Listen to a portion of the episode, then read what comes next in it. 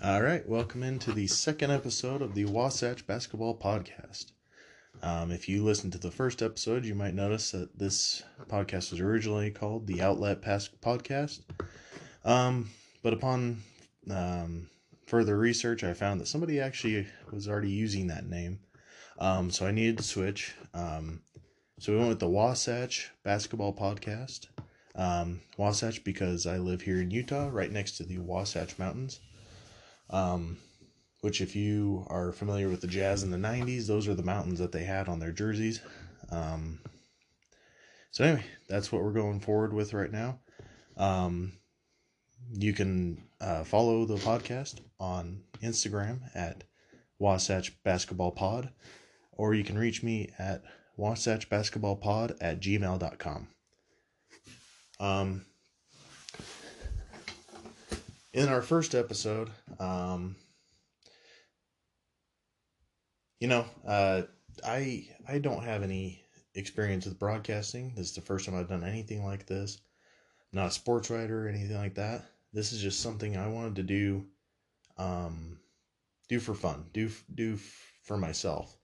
Um, something I've always I've wanted to do for a long time. Um, and I'm getting, you know, getting it going.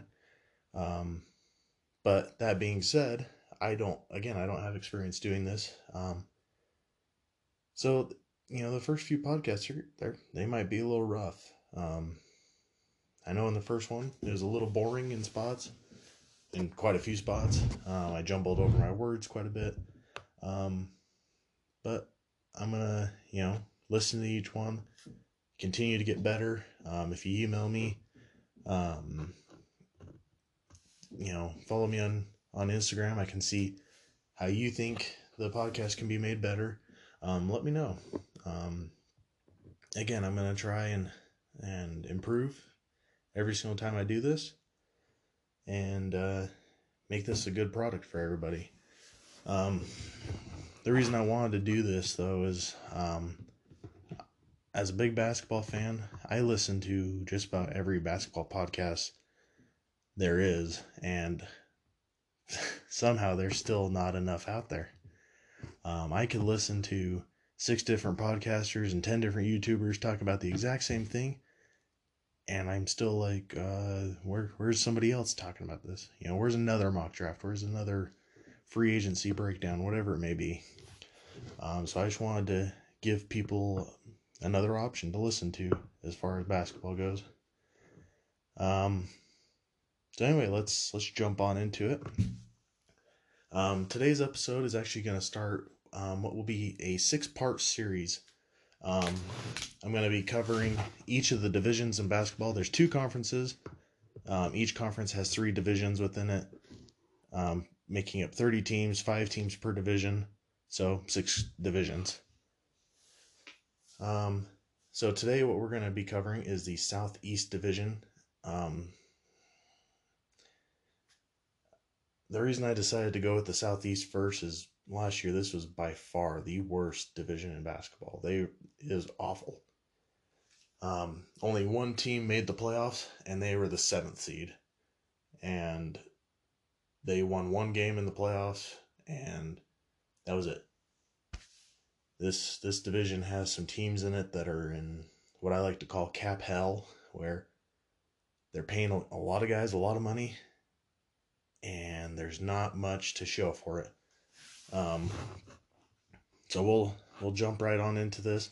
Again, this is going to be a, a series. Um, I'm going to try and put another episode out tomorrow night. Um, and we'll we'll see, you know, the timing of each of these. Um, again, I want to put out an episode each month, or sorry, each week. Um, but if I put out multiple in a week, you know, that's what I'd like to do. But I'm going to put out at least one episode per week on this podcast. Um, so with with this uh, division breakdown, basically what I did is I did a mock off season. Um, I took I wrote down all the free agents this year. And in the NBA this year, it's kind of a crazy year. Um, about half of the um, whole NBA is free agents this year. There is a lot of talent to be had. Um, and something I, I, just don't think enough people are talking about is the fact that there's going to be some guys that, um, under different different circumstances, would get really big contracts. But in this year, this year there, you know, there's a lot of teams that have cap space, but you know, if you have 70 million and you get two max guys, you're out of money. And with there being, you know, over a hundred free agents, there's there's gonna be guys that are gonna be left out in the cold.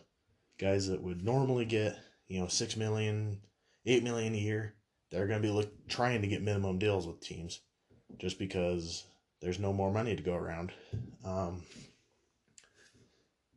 so, um, so basically, what I did is I I wrote down all the free agents.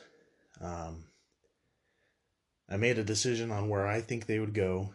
I put the money I think they would sign for, and then um, put that uh, put those players with the draft picks that, that I put in in my mock draft with that team.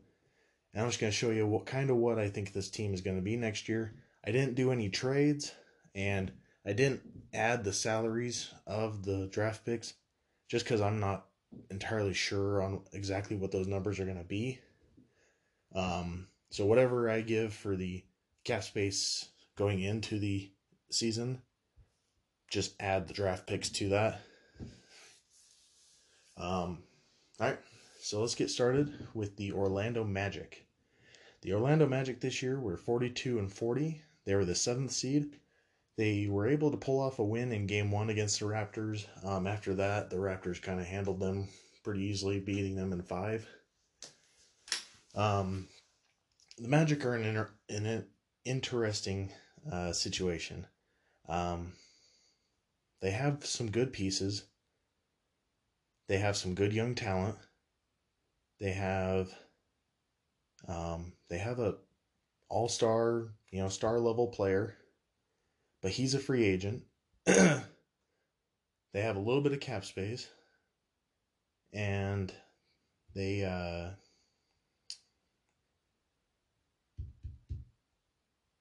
but the thing is, they don't have a good coaching staff. Um, again, they've got a lot of young talent on this team, but I don't think Scott Skiles is. I think that's who their coach is now. I may be wrong on that. No, no, Steve Clifford. Never mind. Um, Steve Clifford is a good coach, but he's shown that he's not great at developing young talent. Um, hopefully, he hires the right assistants because they do have some young guys on this team that can be contributors as they move forward. Um, top players on this team are Nikola Vucevic, who is a free agent this year, um, Aaron Gordon, who they just signed to a an extension this last summer. Evan Fournier, who is a really good wing shooter, um, maybe a little overpaid, but he he provides good floor spacing for this team. And Terrence Ross, who's also a free agent, who is one of those guys that's going to be um, in the running for six man of the year on a yearly basis. Um, really good scorer, an okay defender, not much of a um, creator on the offensive side, but he can put the ball in the basket. They have some some good young talent um, going forward. They have Jonathan Isaac, who they drafted a couple years ago, um, about 6'10", 6'11", tall, skinny guy, very athletic. Um, hasn't really shown much development yet, but when he's going against lesser talent like this, like in the uh, the summer league, he's shown that he's he has some abilities that he could be a dominant force in the future. He's just he's got to develop. They also have uh, Mo Bamba, who they drafted last year out of Texas. Uh, Mo Bamba is seven one, has a I believe a seven nine wingspan. Um, but he's only about two hundred and twenty pounds. Super super long and skinny, athletic, very mobile. Um, but he's got to put on some weight. He's got to continue to develop his offensive game. He's got to figure out the speed of the the NBA.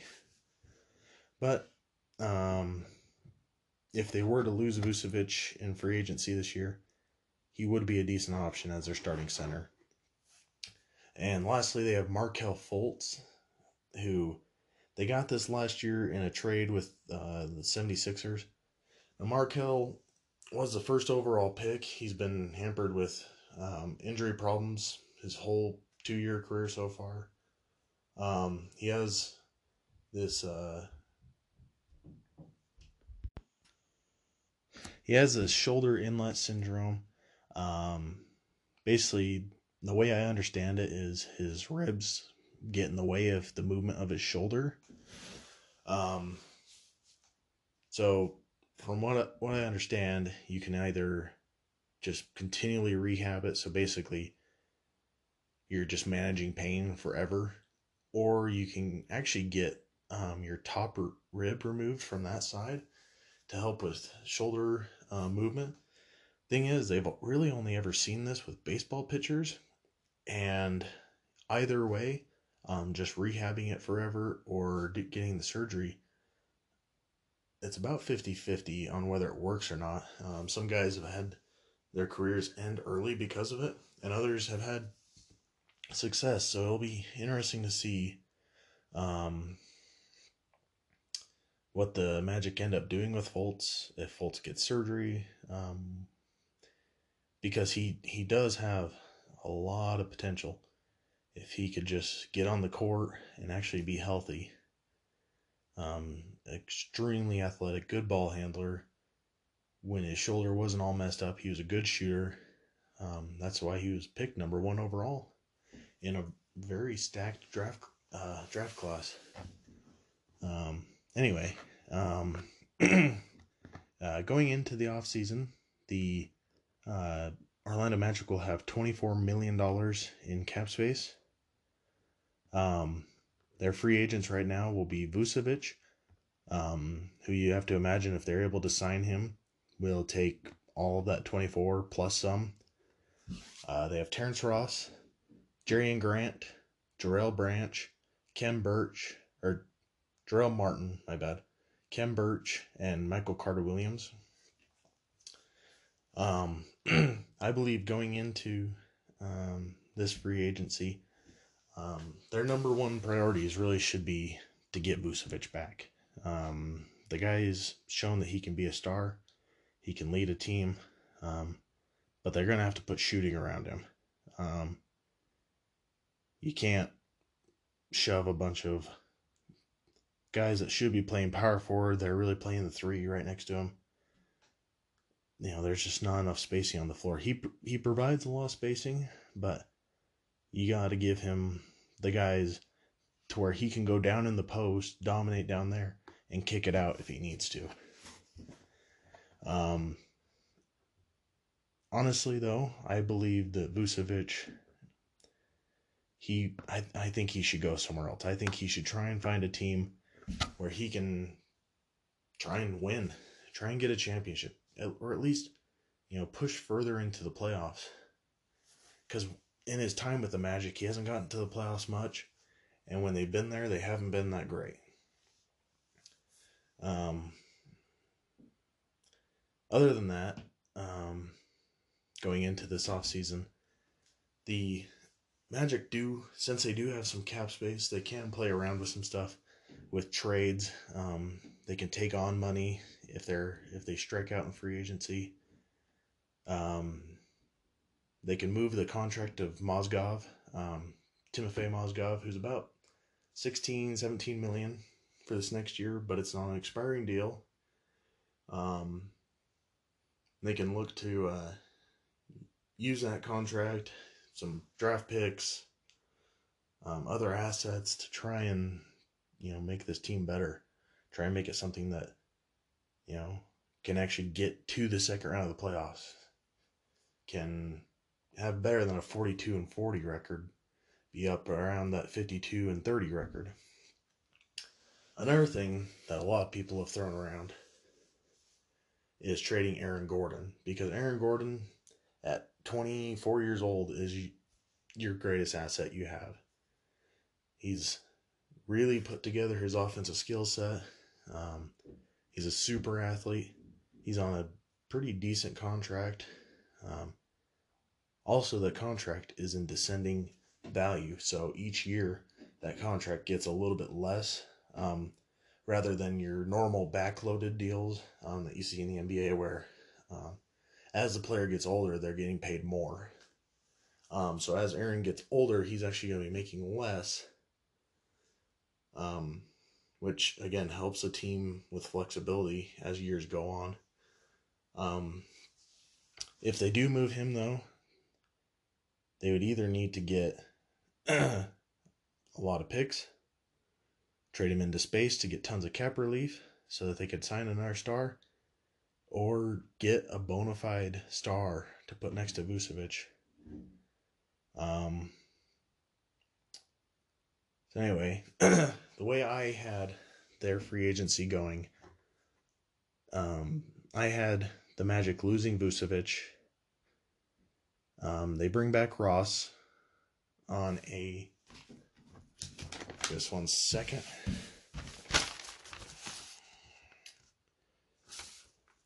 They bring back Ross on a $12 million deal.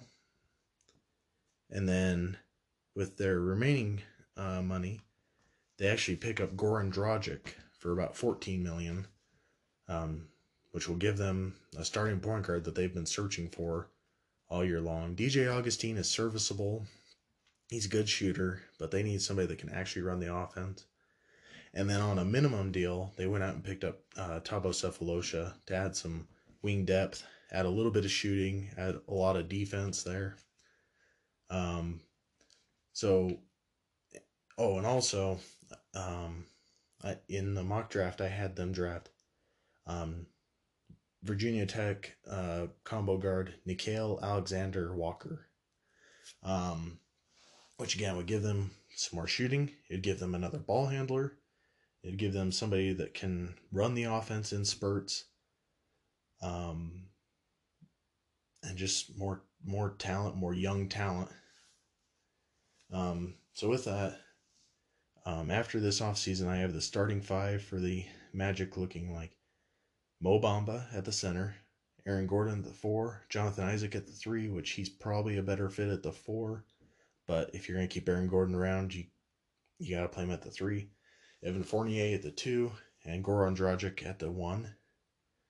You'd have Terrence Ross, DJ Augustine, Sefolosha, Fultz, and Alexander Walker coming off the bench. This is a roster. I don't think this is, you know, getting you to 50 wins roster. This is, you know, staying right in that 7 8 seed again. But at least with this, you're getting your young assets. You're getting Bamba, Gordon, Isaac, uh, Fultz. You're getting them the time to develop that they need. Um, so that in three, four, or five years, you actually can compete, not just barely make the playoffs, but actually be right up there with the top teams. Um, so, with that, we'll move on to the Charlotte Hornets. Um, the Charlotte Hornets this year, um, kind of a disappointing year, but if you look at what the Hornets have done over the last over the whole Kemba Walker era, it's kind of been disappointing. Um, they were 39 and 43 this year. Um, one bright spot to look forward to is they hired Mitch Kupchak from the Lakers this offseason, this last offseason. and I think he's a lot smarter at running a team. Um, I think he can help the Hornets actually take steps forward or actually do a uh, a rebuild. Um, they the Hornets totally wasted this era where Kemba Walker was making twelve million a year. You're getting a guy that should have been making max or near max level money for a mid level uh, salary. They they really could have capitalized and they didn't. They gave bad contracts out. They drafted pretty poorly. They were unwilling to move some of these guys to, to help Walker. And in the in the end, I think it's going to cost them. I think they're going to lose Walker this year. He's a free agent. Um, I think he's going to go somewhere else. I think he's going to go try and win, try and get a ring, or at least get further into the playoffs. Like a lot like Vucevic, where it's like, yeah, you could make a lot more money staying with your team, but you're gonna suck. You're gonna barely make the playoffs. You're gonna just miss out on the playoffs. You're gonna be surrounded by guys that just are not at your level. Um. So anyway, the top players on the Hornets roster as it as it is con, currently constructed, you have Kemba Walker. You have Jeremy Lamb, who's a who has become a really good shooting uh, shooting guard, um, really valuable guy, and he's a free agent now. Um, you have Cody Zeller, who is a decent rim runner. Um, he's pretty athletic, but he he has really not developed his game over the, all the years that he's been in the league. And you know, again, they're paying him thirteen million a year. Then you have Nick Batum. Nick Batum, a lot of teams would love to have him, but he's making like twenty five million a year. He's if you had him at like eight or ten, everybody in the league would be be trying to get him. Everybody would be calling you trying to trade for him. But at the salary they gave him, they're uh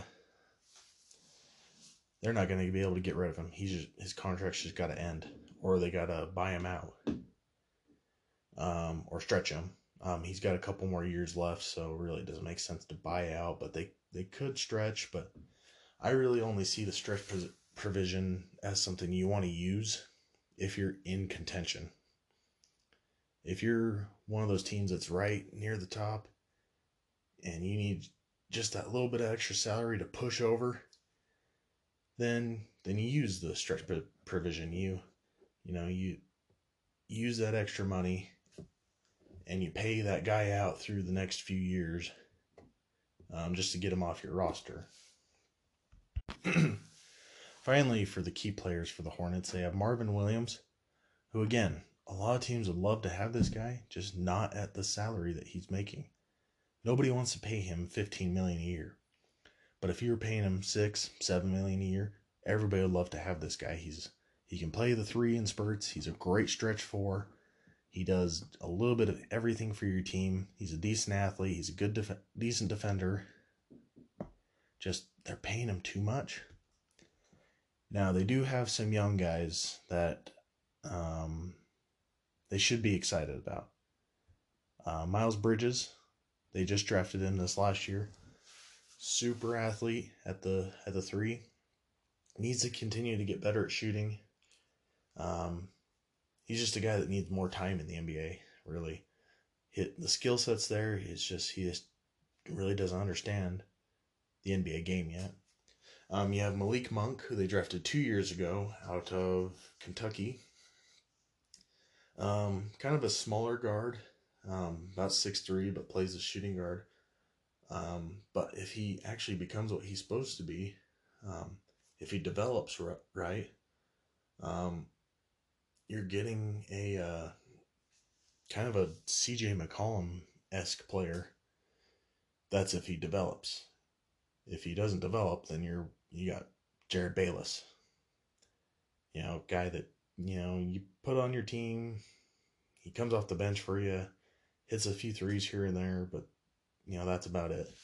So they really need to develop him. And then they have uh, Willy Hernangomez, um, who's a, he's a good center. Um, nothing special. Um, but he could easily replace Cody Zeller if you're able to find a trade to get rid of Cody Zeller's contract. I would do it and just let Hernangomez be the guy at this at the five um, especially while he's still on this low cap number. Um, they're gonna have to pay him next off season though. Um, I, I I don't know how willing they are to do that though. Um, so going into this offseason, the Hornets will have $6 million in cap space. That's not a lot. And if you have to sign, or if you're able to sign Walker, especially to the Supermax extension that he just qualified for, that's gone. And you're in the luxury tax. Um, so, again, like I was saying earlier, there is money out there, but these guys with their Supermaxes or just the normal max, they're going to take all the money. All these lower level, mid tier guys, you know, if they get a call from an agent, they better take that uh, that deal right away. Don't wait. Don't be like, don't be thinking that you're going to get more money somewhere else. No, take the deal right away because it's going to be maybe the only money that comes. Um, this year, the the Hornets have um, Kemba is a free agent. Jeremy Lamb is a free agent. Michael Kidd Gilchrist could be a free agent, but he has a player option. And if I'm him, I'm taking that player option. There's no way he gets the 13 million he's making back, um, unless somebody seriously overvalues him. But I just don't see that happening. Um, I see if he enters the open market, somebody is going to offer him like the mid-level exception, which I believe is about seven million. Um, which you know, if you're Kidd Gilchrist and you value being on a winning team, maybe you do that. You know, maybe you take the MLE to go play for the Warriors or go play for the Rockets. Um, they also have Frank Kaminsky, um, which it kind of looks like they're they've kind of just given up on him. He fell out of the rotation this year, um, even though he does provide the spacing on offense. That's about all he provides. Not a great defender, not athletic. Um, can't handle the ball really. Not really good in the pick and roll, but he can shoot the three. That's about it. Um, they also have Shelvin Mack, who is a who's a decent uh, backup point guard. Um, but I, you know, if you can get him back on the minimum deal, then do it. But I wouldn't be giving this guy a ton of money just to come back and be your backup point guard. And then also Marvin Williams also has a player option, which for him, I don't know. I would I would strongly consider not taking it because, um, you know, he, he's a he's towards the very end of his career. He's in his thirties. Now is the time to try and get on a winning team and win a championship. But fifteen million dollars is a lot of money to give up without any certainty that you're going to get anywhere near that kind of money on the open market. Um, so going into free agency, um, I'm really torn on what the Hornet, Hornets should do. Um, I think they should really try and bring Kemba back, but even if you get him back, you're you're not a good team. Like you barely make it to the playoffs, or you're just out of the playoffs. I would really consider letting him go. If you could find a team that would do a sign and trade, then do that. Get get something back for him. But I would have traded him at this this last trade deadline. I would have tried to get at least a first round pick for him. Something. Because I think they're gonna just lose him for nothing. They're gonna lose their all star, their best player for nothing. And but, you know, maybe that's for the better. I if I was the Hornets, if I was Mitch Kupchak, I would be trying to unload salaries and start a rebuild around Bridges and Monk and Hernangomez. And maybe around Jeremy Lamb. Maybe you look at him as a as a, you know, a number 2, number 3 option as you're able to get some star players going through the draft and later on through free agency. um, so I have, I have the Hornets doing doing okay in free agency in my my mock off season. Um, they do lose Walker. Um, walk. I have Walker. Uh, let's see here. I have Walker. Go. Actually, I'm not gonna tell you that because I'm, I'm gonna talk about this team in another breakdown. Anyway, Um, but what they do get is they get Enes Kanter. They get him on a decent deal just because the money's not there. He's floating around in free agency for a while. The and you know the Hornets see him sitting there, and they throw him you know a, a one year six million dollar option, and he goes, you know what, this is the best option I'm gonna get. I get to go there and be their starter right away. I'm gonna take that. So they bring in Enes Kanter. They bring Jeremy Lamb back. They pick up a couple backup point guards um, in and Jerian Grant for cheap, both of them on minimum deals. And then Michael Kidd Gilchrist picks up his player option. Marvin Williams picks up his player option.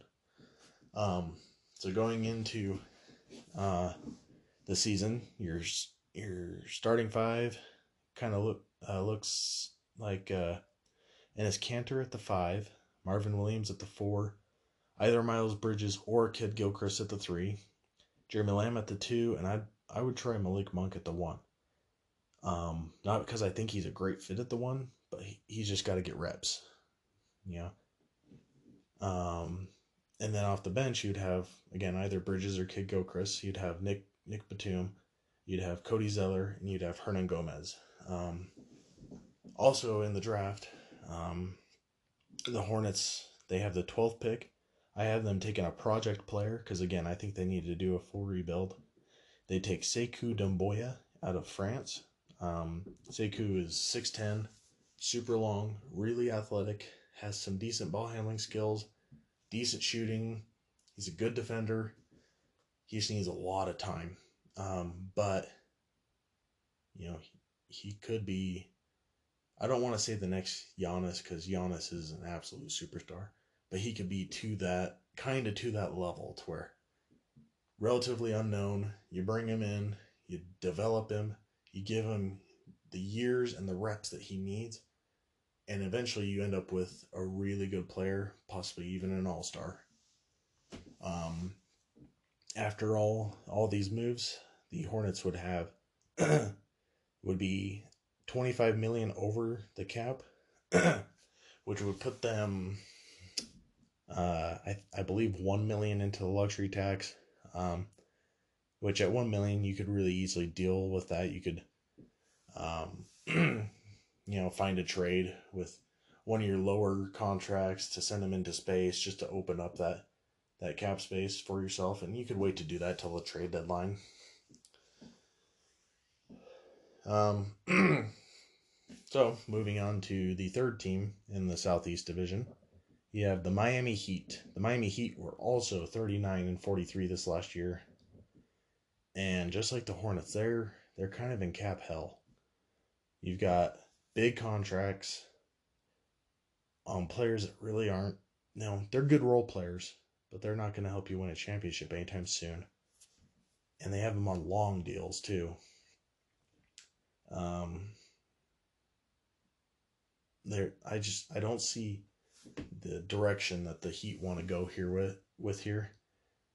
You know, Pat Riley's a really good GM, but I think he overplayed his hand, um, giving out too many big contracts, and I I just don't see a way out for them right now, because even you know the guys that have talent, I just don't see teams wanting to trade for those guys because of how big their contract is. Um, like a guy like uh, Hassan Whiteside, he has a player option this next year.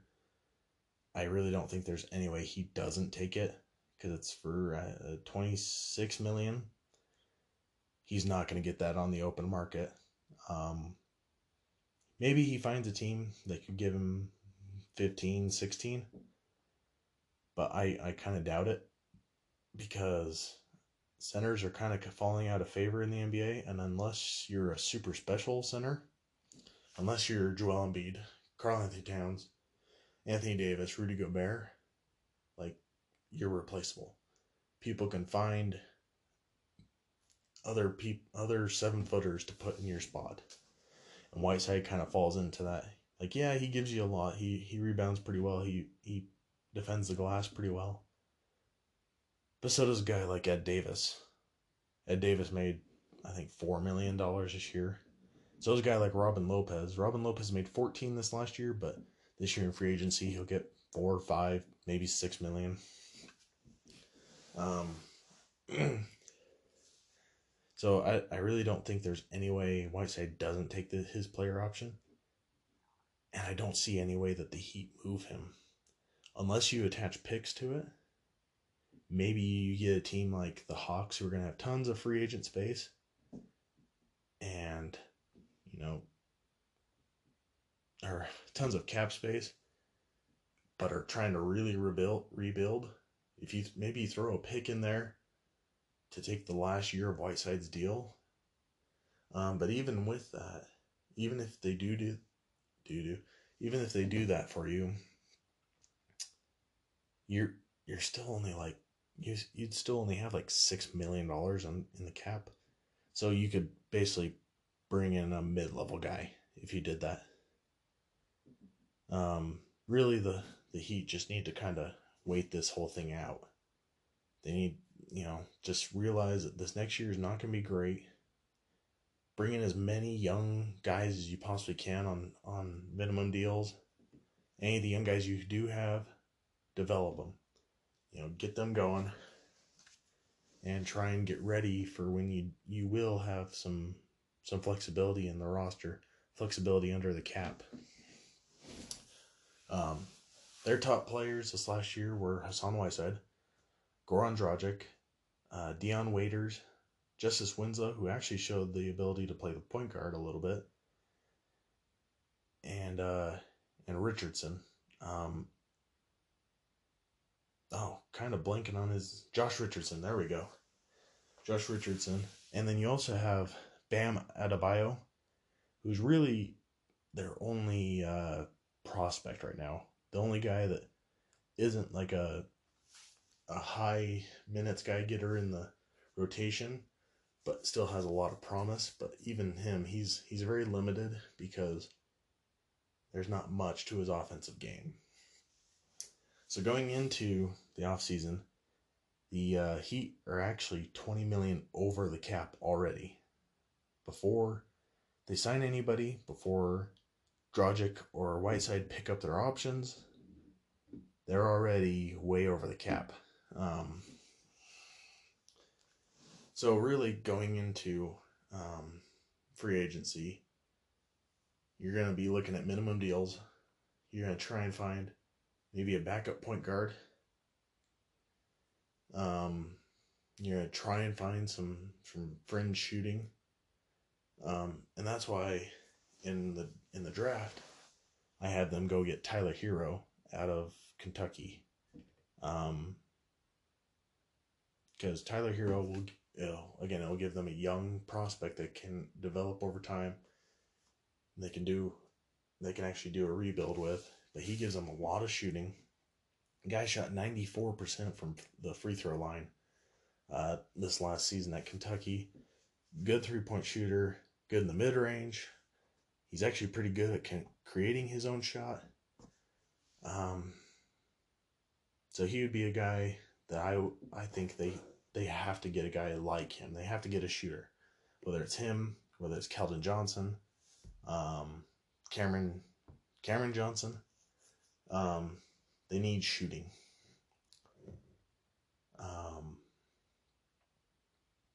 and then in free agency, uh, Whitehead picks up his option, and then I have them go and pick up on a minimum deal. They go and pick up Shelvin Mack.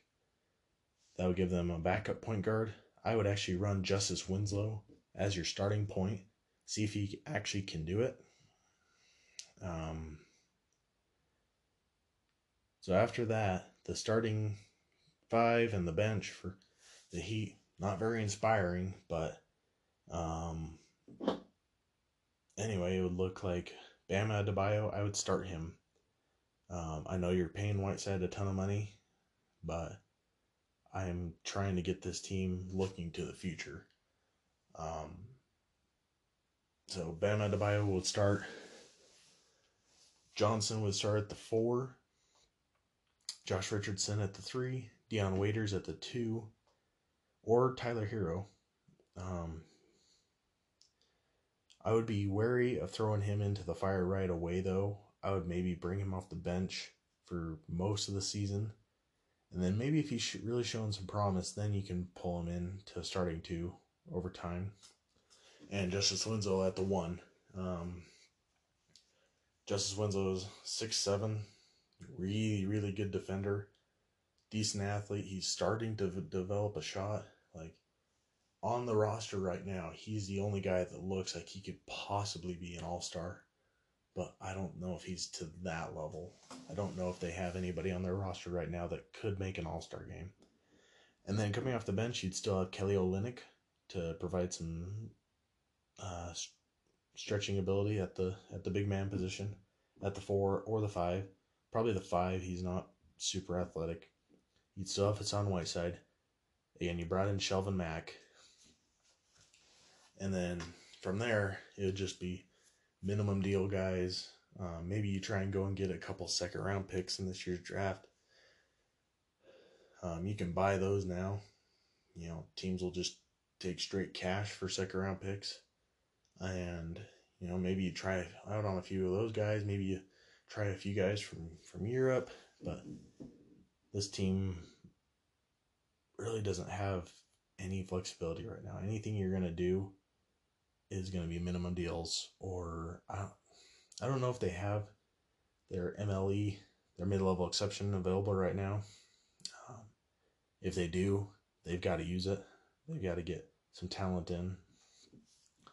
Um, so after all this, again, I'm not factoring in the draft pick just because I I'm not sure on the numbers of what they'd be, be what they'd be getting paid. Um, but the Heat would be 47 million over the cap, which would put them.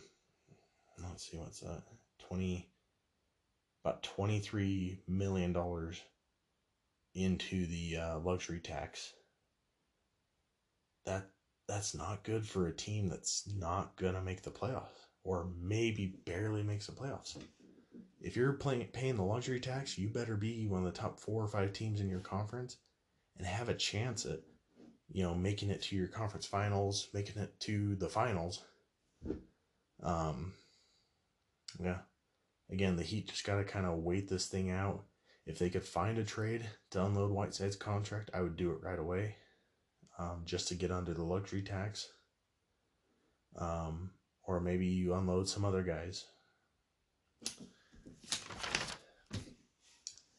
Anyway, moving on to the fourth team in the Southeast Division is the Washington Wizards. Um, again, another team that's in just a really sucky situation with the cap right now. Um, John Wall this year got injured. Um, and they don't know if he's even going to be able to play this year, this upcoming year. Um, and they just gave him a massive extension, um, where in the last year of it, he's going to be making $47 million a year. And he's shown that he's kind of declined as a player. And yeah, again, these max level extensions, you really got to be careful with these. You know, yeah, there's the can't miss ones. You give, you know, LeBron, Kevin Durant, Kawhi Leonard one of these deals, like that's understandable. But if you're giving a fringe all star level guy the this deal, he better uh, produce because you don't have any more flexibility to get different guys around them anymore. Um, and this is actually why I, there's a concept I've been playing with um, that I think would be be a good thing for the NBA to do. I think it would increase parity, which you mean just means it would make um, the teams more equal. You know, improve competition. But I would put in a every five year amnesty. So basically, a team would be able, like, take the Wizards here. The Wizards would be able to, to go to John Wall, pay him everything that he's still owed, but it not count against the cap, and he's basically just released from the team. Um, so his salary is gone. Again, you're still paying him. He gets his money, but it doesn't count against you. Um, and the one caveat with this is that it's an every five year thing. So if you used it in 2019, you can't use it again until 2024. Um, but what this would allow teams to do is if you you really messed up on a on a contract, you can get out of it. You're not stuck to this guy forever. You know, you're not sitting here like, oh man, would would you take two first round picks just to take his contract on? You know, what what can we do? What how you know, we don't have any cap space. What what the heck do we do with this guy? Because if the Wizards were able to do that, they would actually have about $37 million in cap space going into this offseason. Right now, they're right at zero. They're not over the cap, they're not under the cap. They're before the season even off season even gets going, they're right at zero. And they've got a lot of free agents and a lot of guys that they'd want to keep around.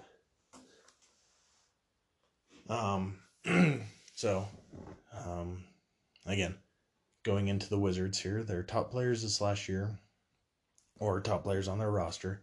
You have Bradley Beal, which Bradley Beal has shown that he can actually be a legitimate number one, or if you put him with a, a real superstar like Giannis, he could be an amazing number two. Um, you have John Wall, which again, nobody knows if he's going to be able to even play this next year. You have Thomas Bryant, who's a free agent.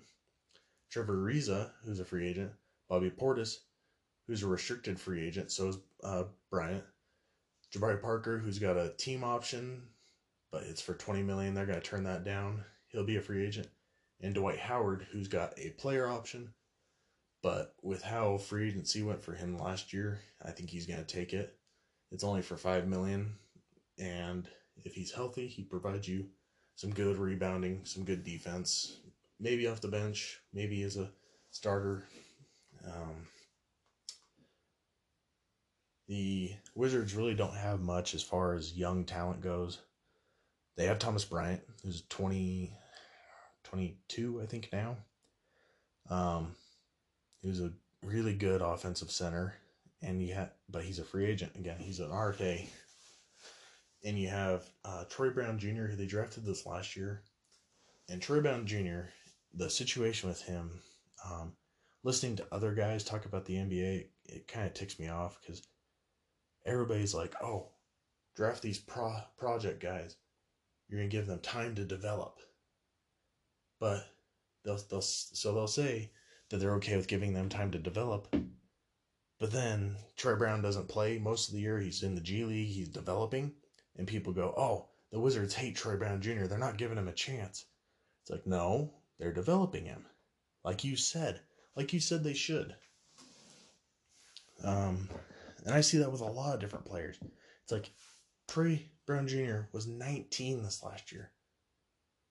You know, most guys hit their prime around 27, 28. You have time.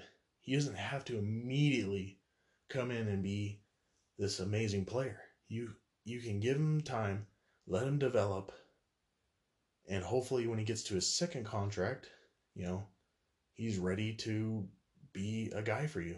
When he's 23, 24, he's ready to be a main part of the rotation, possibly be a starter, be ready to go. Because Troy Brown Jr. brings you a lot of a lot of got uh, a lot of stuff.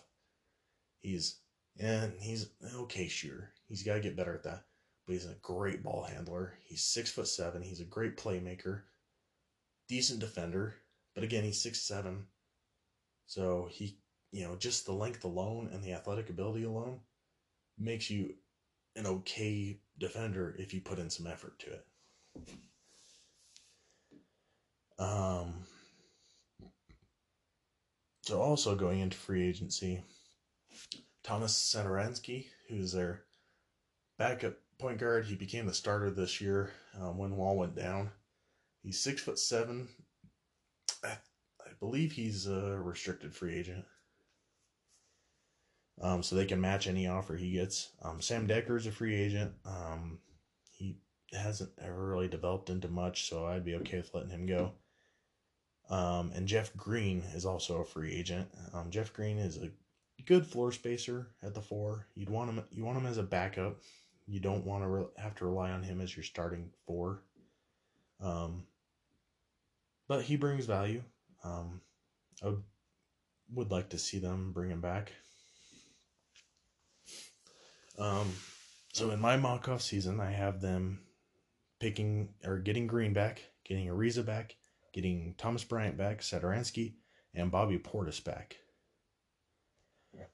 I also have them in the draft. They have the number nine pick. I have them taking Rui Hachimura out of Gonzaga. Um, Rui, you know, if they decide, or if Ariza decides to go elsewhere, he fits immediately into Ariza's spot. And if Ariza stays, he's got a mentor in Ariza. And, you know, it just gives you more depth at the wing, which in the NBA, the wing position just becomes more and more um, important as time goes on. To have really good guys at the wing that can shoot, that can create offense, that can pass the ball, they can play defense. Rui's not a great defender, but he, I, I think he's got the building blocks to be at least decent at it. Um, so after all that, the Wizards would be 28 million over the cap. Um, and to get underneath the luxury tax, I would do something like uh, either find somebody to take Ian Mahinmi's contract or you know find find a, a small trade just to get that five million or so off the books to where you're not paying the, the luxury tax because if you're not going to be a championship level team there's no reason to pay the luxury tax um, so after all this, the, the lineup for the Wizards would look like Thomas Bryant at the five, Bobby Portis playing the four. You know, he's kind of more of a five, but he can stretch the floor. Um, I would put Hachimura starting at the three, Beal at the two, Satoransky at the one. Then you'd have Howard, Ariza, Jeff Green, and Troy Brown Jr. all able to come off the bench and be contributors. Um, I think this team everybody stays healthy, you you maybe get the seven or eight seed. Um, but that's about it. Uh, dealing with that wall contract is it's gonna be huge. If they could find somebody to take it for them, then they gotta do it immediately. But you know, I, I just don't see anybody taking that contract from them. And so they're kind of just kind of just have to deal with being a mediocre team, a maybe playoffs, maybe not playoffs team. Um, so I'm running out of a little bit of time with this segment. So what I'm going to do is end this segment. I'll do the last team closing thoughts in a second se- second segment. Um, so just you know, stay tuned. Bear with me. All right. So now we're back We're going to finish out the Southeast Division real quick. Um, the last team in this division is the Hawks. Now, the Hawks, I'm not a big fan of the players that they have. Um, just I I don't like Trae Young. You know, he may be a great player, maybe super talented. He may be able to lead them to greatness. I I just don't like him. Um, I I kind of think he's a little bit of a punk, and I think he's limited as a player. That being said, though, he had a great rookie year, especially after the the uh, All Star break. He really became a really good player for them. And one thing that I've really liked with what the Hawks have done is they've actually committed to doing a rebuild. You know, most teams say they're going to do a rebuild, but after like a year or two of losing, they decide enough is enough. They go out and they sign veterans that they think are going to help them win immediately. And they push the young players aside that have been developing this whole time. And they just make it a whole mess. And they never really get past that seven, eight, maybe six seed of the playoffs. You know, they they don't fully form into the team that they were supposed to with the young guys that they brought in. Um, going into this offseason, the Hawks are going to have $53 million in cap space, um, which is it's a lot of money. But I don't think that they they want a big max level guy yet. I think they actually want to stick to this rebuild, add bits and pieces here and there, try and add some young talent. So what I had them do really is give a lot of mid-range guys one-year deals, kind of, you know, tryout deals just to see how they fit, see how that kind of player really fits with this group while maintaining the fact that the young guys are going to be the main minute getters. They're going to be the stars of this team. Um, so before free agency, this team consists of Trae Young, you know, good shooting, good uh, uh, distributor of the basketball at the point guard. Kevin Huerter, who's, I think, in time he's gonna be an off the bench shooter, but right now they're gonna use him as a starter, just really help him develop. But the guy's he's actually a really good athlete. Um, he's a good shooter, but he just does not provide anything at all on the defensive end. They have Dewayne Dedmon, who's a free agent this year. Um, but Dewayne has has uh, really developed his shot over these last couple years and become a really good stretch five. I think he's going to be pretty high in demand this offseason, but not so much that, you know, he's going to price, you know, that the Hawks are going to be priced out of bringing him back. They have Alex Len, who has another year on his deal at about four million. Really good backup center.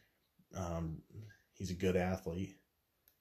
Um, his offense is coming along. They have Taurean Prince, who actually was floated in in uh, in trade talks during the trade deadline, and I would I really wouldn't be surprised to see them this offseason float him around again, just because next offseason his salary comes or his uh, contract comes up, and they're just I don't think they're sure that they want him to be one of the main building blocks moving forward, and they can get value for him you know, they could get a first for him, at least one. So I would not be surprised to see him on the move some point in this next season. And then a guy that they're really excited about is John Collins. John Collins really had a breakout year this year, his second season. Um, averaged about 15 points, nine board, shot really well from the field. He's a good young athlete. Um, he really has the building blocks to be um, a really good power forward in this league for a long time. They also have Omari Spellman, who they drafted last year. Um, everybody thinks he could be the next uh, Draymond Green. Um, I don't, I don't think he's that good of a defender, but I think he's a better shooter. They also have DeAndre Bembry. Um, I'll be honest, I really don't know too much about the guy. I really have not been able to see a ton of Hawks games this last year. Um, but he, you know, he's a he's a wing with some length, um, about six six, long arms, got a decent shot, pretty good defender, actually a really good ball handler for his height. Um, can play, you know, that kind of point forward position every now and then. Um, other free agents that they they're going to have are Justin Anderson, which Justin is, you know, he's a three and D guy without a three, so he's just a really good defender. That's about it. You know, he's not to the level of Tony Allen, but basically Tony Allen. And then you also have the forty, was he forty two year old Vince Carter, who says he wants to come back, and he says he wants to come back and play for the the Hawks again. Um, so the Hawks free free agency is it's pretty interesting. Um, the way I did it. Again, I didn't have them go for any big star level guys, but they got guys that are kind of mid tier guys on one year deals just to kind of see again how they fit, um, if they can move forward with them, or you know if they need different guys. while letting the young guys still develop the way they need to. Um, so I had them pick up Jabari Parker on a one year deal, Elfrid Payton on a one year deal, um, Dwight or Dwight, uh, Derrick Favors, um, because I think the Jazz are going to be able to get enough talent that they have to let Favors go. Um, they get Favors on a one year deal. Danny Green out of Toronto on a one year deal. Danny brings a lot of shooting, and he's exactly what you want Kevin Huerter to turn into. You bring Dewayne Dedmon back. Um, I don't know the years.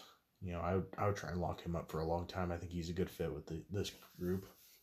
And then you bring Vince Carter back on a minimum deal. And then the other long term deal you give out is to Ivica Zubac, um, who played for the both Lakers and the Clippers this last year. Um, just your you know your classic center, rim runner, rebounds, block shots. You know he's aggressive down low. Needs to continue putting on more size, but I, think he's only twenty two right now, I believe. So he would fit the timeline with this young team. I think you could get him for four years, probably seven, eight million a year. Um, so anyway, after that, you'd have a starting five of Zubac, Collins, Prince, Huerter, and Young. So all these young guys, you put them in the starting five, whether they're the better guys or not. You let these guys get the reps, and then off the bench, you'd have Favors who can play the four or the five, who's a really good defender, especially down low. He's got the quickness to to to do switching defenses. Jabari Parker, Elfrid Payton, Danny Green, Dewayne Dedmon, Vince Carter. This team here, I think, with how bad the East is, and it's gotten better over this this year, at least in the top five. But after that, it's anybody's game to get those last few spots in the in the playoffs. Um, I think with this lineup here, I think you get in. I also have them in the draft, they have the 8 and the 10 spot. Now, personally, I would take those 8 and 10 and try and trade up. Maybe you throw Taurean Prince into it. Try and get up into that top three. Because if you could add like RJ Barrett to this group, that'd be great. Or DeAndre Hunter. But um, in my mock draft, I didn't allow for any trades. I will later on do another mock draft where I do trades, where I do the draft the way I would do it, where I take the place of all 30 GMs and I do trades. I do, I pick the way I think they should pick, not the way I think they will. Um, but anyway, with the 8 and 10 pick, um, I have the Hawks take Jaxson Hayes, center out of Texas, who's um, a lot like Jarrett Allen for the Nets. Super athlete, long, um, can jump out of the building, can block a lot of shots. Does not have a developed offensive game, but you can give him the time to develop. And then also, with the 10th pick, they take Cam Reddish out of Duke. Now, Cam coming into the season, a lot of people had him as a top three guy with RJ and Zion. And then he just did not perform well at Duke did not shoot well, did not look very good when he was off the ball. Um, but there's still promise there. He's still, you know, he's still six nine. He's still athletic. He still could be a good defender. Um, so I, I would like the Hawks to take a chance on him because again they can give him that time to develop with this young core. Um, so they take him with the tenth pick.